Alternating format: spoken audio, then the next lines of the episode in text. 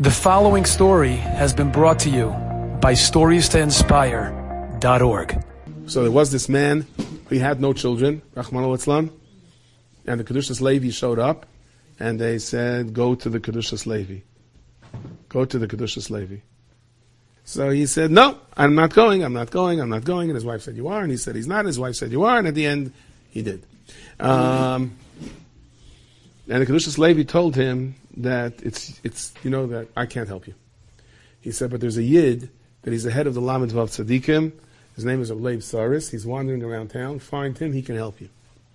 Where do I find him? So he comes home, he sent me off to someone else, forget it.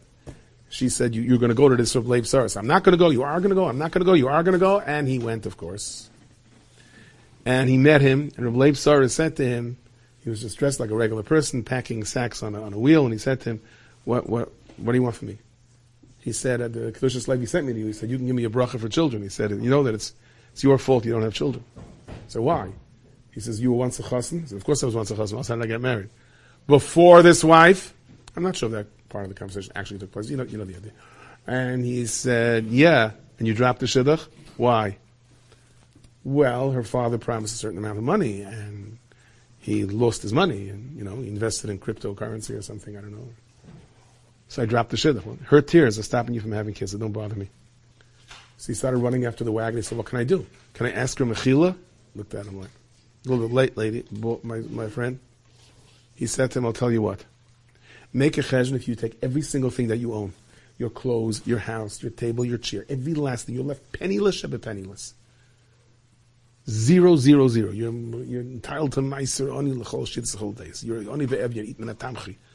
He said, how much money would you have? He made a quick cheshbon. I don't know what I have, a thousand ruble. Sell everything, come back to me. Comes home, he tells his wife the crazy thing that he did before his wife had a chance to say whether it is crazy or not crazy. She went and she sold everything and gave him the thousand ruble. And he came back to Reb Leib Saris. Reb Leib said, okay, now go to, now go give her the money. Maybe she'll be my He says, I don't know where she is. He said she's in the Yanapoli in the tomato market selling tomatoes.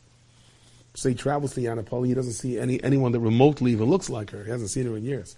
And he says, you know, he sent me on a wild goose chase. I feel like that, you know, when, remember those books, turn to page 36, turn to page 38, you turn to the back, you know, you know What did he send me here for? She's not here.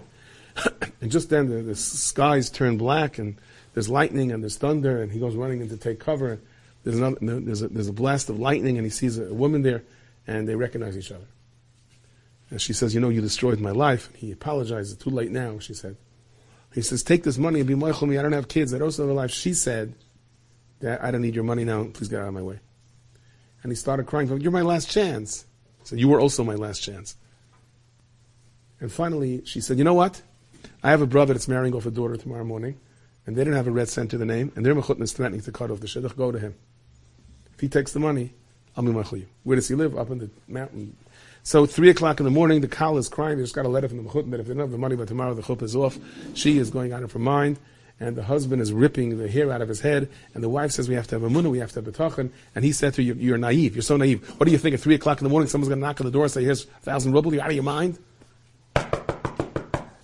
He opened the door and the guy said, can you please take this thousand ruble, please? And he looked at him and said, wait, wait, who are you? I know who you are. You're the one that destroyed my sister's life. And they look at each other and finally, uh, make a long story short, he said, how did you know to come here now? He says, well, your sister told me. My, when did my sister tell you? I said, I don't know, half hour ago. And he faints. The, the, the father of the house faints. His wife comes, what, what, did you tell my husband? He said, his sister told me to come. When did his sister tell you? About a half hour ago, she faints. This is a getting out of. It's fainting house here. So there's carbon dioxide leaking here somewhere, carbon monoxide poisoning. And finally, they, they wake up and they say, why did you faint? He says, my sister died 10 years ago. Then he fainted, whatever. So Lev Saris brought down the neshama of this girl to ask a mechila. So we really can't do that so much, right? It's hard for us to bring down the neshamas to ask mechila. So really what Matan Torah was, everybody was in place. The rest of the world is a pirish of Matan Torah. The Eibershter is Mesav Asibais in our own daily Nisyainais that we have a chance to make up for things. Anyone you meet and you have an assignment with, there's a reason Hashem is revolving the world in such a way that you have that second chance, and our job is to make sure that we don't miss it. Enjoyed this story? Come again. Bring a friend storiestoinspire.org.